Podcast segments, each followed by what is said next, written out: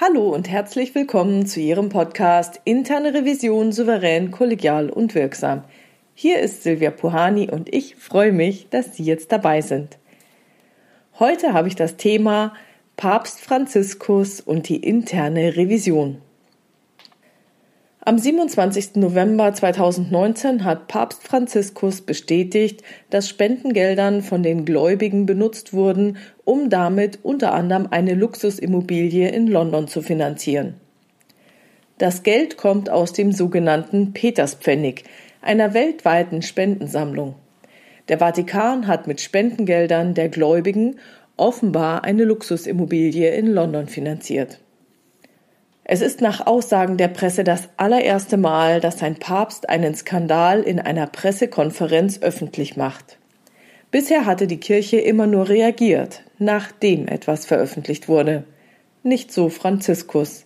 Er sagte, ein Skandal sei das. Es seien Dinge geschehen, die nicht sauber zu sein scheinen. Er persönlich habe für die Korruptionsuntersuchungen grünes Licht gegeben. Es sei der interne Revisor gewesen. Ich weiß, ich weiß, die Tagesschau hat diesen Satz immer mit interner Wirtschaftsprüfer übersetzt, aber Franziskus sagte Revisore und das kann laut Leo sowohl Wirtschaftsprüfer als auch Revisor bedeuten. Und nach all dem, wie ich das auslege, war es für mich der interne Revisor. Also nochmal. Es sei der interne Revisor gewesen, der gesagt habe, hier ist eine hässliche Sache passiert, hier stimmt etwas nicht. Der Prüfer sei zu ihm gekommen, habe ihm die Zahlen gezeigt und ihn gefragt, was er machen solle. Er habe ihm gesagt, es gibt die vatikanische Justiz, gehen Sie dorthin und erstatten Sie dort Anzeige beim Promoter der Justiz. Der Promoter der Justiz ist der Staatsanwalt im Vatikan. Dieser leitete daraufhin Ermittlungen ein, die mittlerweile dazu geführt haben, dass die beschuldigten fünf Beamten aus ihren Ämtern im Staatssekretariat und in der Finanzaufsicht suspendiert wurden. Bis zur Klärung der Vorwürfe dürfen sie den Vatikan nicht mehr betreten. Soweit zur Berichterstattung in den Medien. Was für ein Mut. Papst Franziskus wusste, was passieren würde. Er wusste, dass die Presse dies aufgreifen und sich darauf stürzen würde. Er wusste, dass dies bei den Katholiken nicht gut ankommen würde. Und insbesondere bei denen, die gespendet hatten und dachten, ihre Spende käme direkt den Armen zugute. Er wusste, dass auch alle anderen ihre Zweifel genährt sehen würden. Und doch tat er es. Trotz allem hat er sich dafür entschieden, von sich aus an die Presse zu gehen. Trotz all dieser negativen Effekte hat er nicht versucht, den Skandal zu vertuschen. Er hat ein starkes Signal gesetzt, dass er es mit der Transparenz ehrlich meint. Ich kann mich noch erinnern, als ich vor einigen Jahren die Meldung las, dass der Vatikan einen Leiter der internen Revision sucht. Da dachte ich mir, dass dies kein einfacher Job sein würde. Dass man auf dieser Position so richtig zwischen allen Stühlen sitzen würde dort noch viel mehr als sonst irgendwo. Und ich hätte es echt nicht für möglich gehalten, dass dieses Amt tatsächlich wirksam ausgeführt werden könnte. Zugegebenermaßen bin ich da von zu vielen Kinofilmen und Büchern beeinflusst worden, die die Machenschaften und Intrigen hinter den Kulissen des Vatikans zum Gegenstand hatten. Umso mehr Hochachtung habe ich nun vor Papst Franziskus. Und ich bin keine Katholikin. Der interne Revisor ist zu ihm gekommen und hat ihm berichtet. Er hat dem Papst die Entscheidung überlassen, wie weiter vorzugehen ist. Auch ganz schön nebenbei bemerkt, wenn man da offen ist in seiner Entscheidung. Und dieser Schritt von Papst Franziskus, sich für die Strafverfolgung und damit auch für die Öffentlichkeit zu entscheiden, war super mutig. Kein Wunder, dass Papst Franziskus nicht nur unter den Katholiken Fans hat. Er hat aufgrund seiner Taten sogar Fans unter Anders- oder Nichtgläubigen. Und das muss man erstmal bei so einem polarisierenden Job schaffen. Ich wünsche mir, passend zu Weihnachten, dass sich alle Vorstände, Geschäftsführer und Aufsichtsräte von Papst Franziskus inspirieren lassen und ebenfalls den Weg der Transparenz beschreiten. Ich wünsche mir, dass Sie Ihre interne Revision wertschätzen und sie in ihrer Wirksamkeit bestärken. Ich nehme an, dieser interne Revisor hat keine auf den Deckel bekommen, dass er diesen Finanzskandal zu Papst Franziskus gebracht hat. Und genau so sollte es überall sein.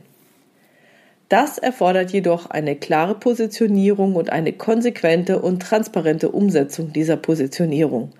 Und das bedarf einer enormen inneren Stärke, dass man in der Situation, wenn wirklich der Skandal hochkommt oder intern klar ist, das wird ein Skandal, dass man dann so agiert.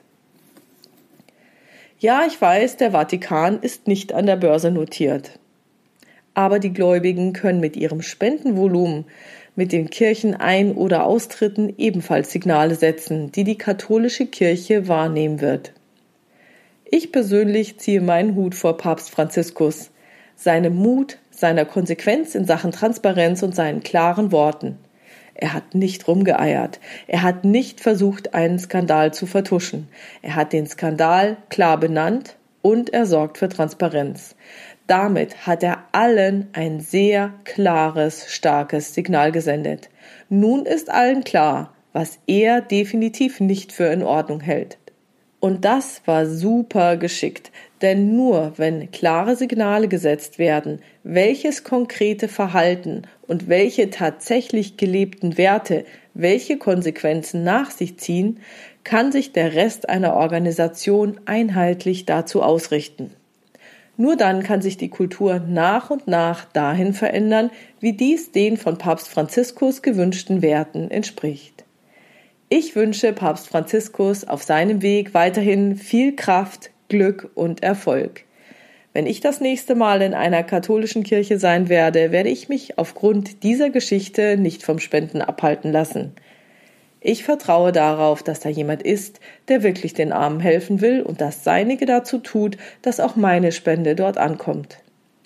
Passend zu Weihnachten wünsche ich Ihnen, dass Ihre Chefs den gleichen Mut zeigen, transparent vorgehen, die Wirksamkeit der internen Revision stärken und Sie in Ihrer Arbeit optimal unterstützen. Frohe Weihnachten! Das war's für heute mit dem Thema Papst Franziskus und die interne Revision. Wenn Sie eine Fragestellung haben, die Sie in diesem Podcast gerne beantwortet hätten, schreiben Sie mir gerne entweder per Mail an info@puhani.com oder Sie nutzen eines der Kontaktformulare auf meiner Webpage www.puhani.com. Wie Sie wissen, habe ich dort eine offene, aber auch eine anonyme Variante. Und die Fragen greife ich dann gerne in späteren Podcasts auf. Wenn es Ihnen gefallen hat, dann erzählen Sie Ihren Revisionskollegen gerne von diesem Podcast und vielen Dank für Ihre tollen Rückmeldungen, Ihre tollen Bewertungen.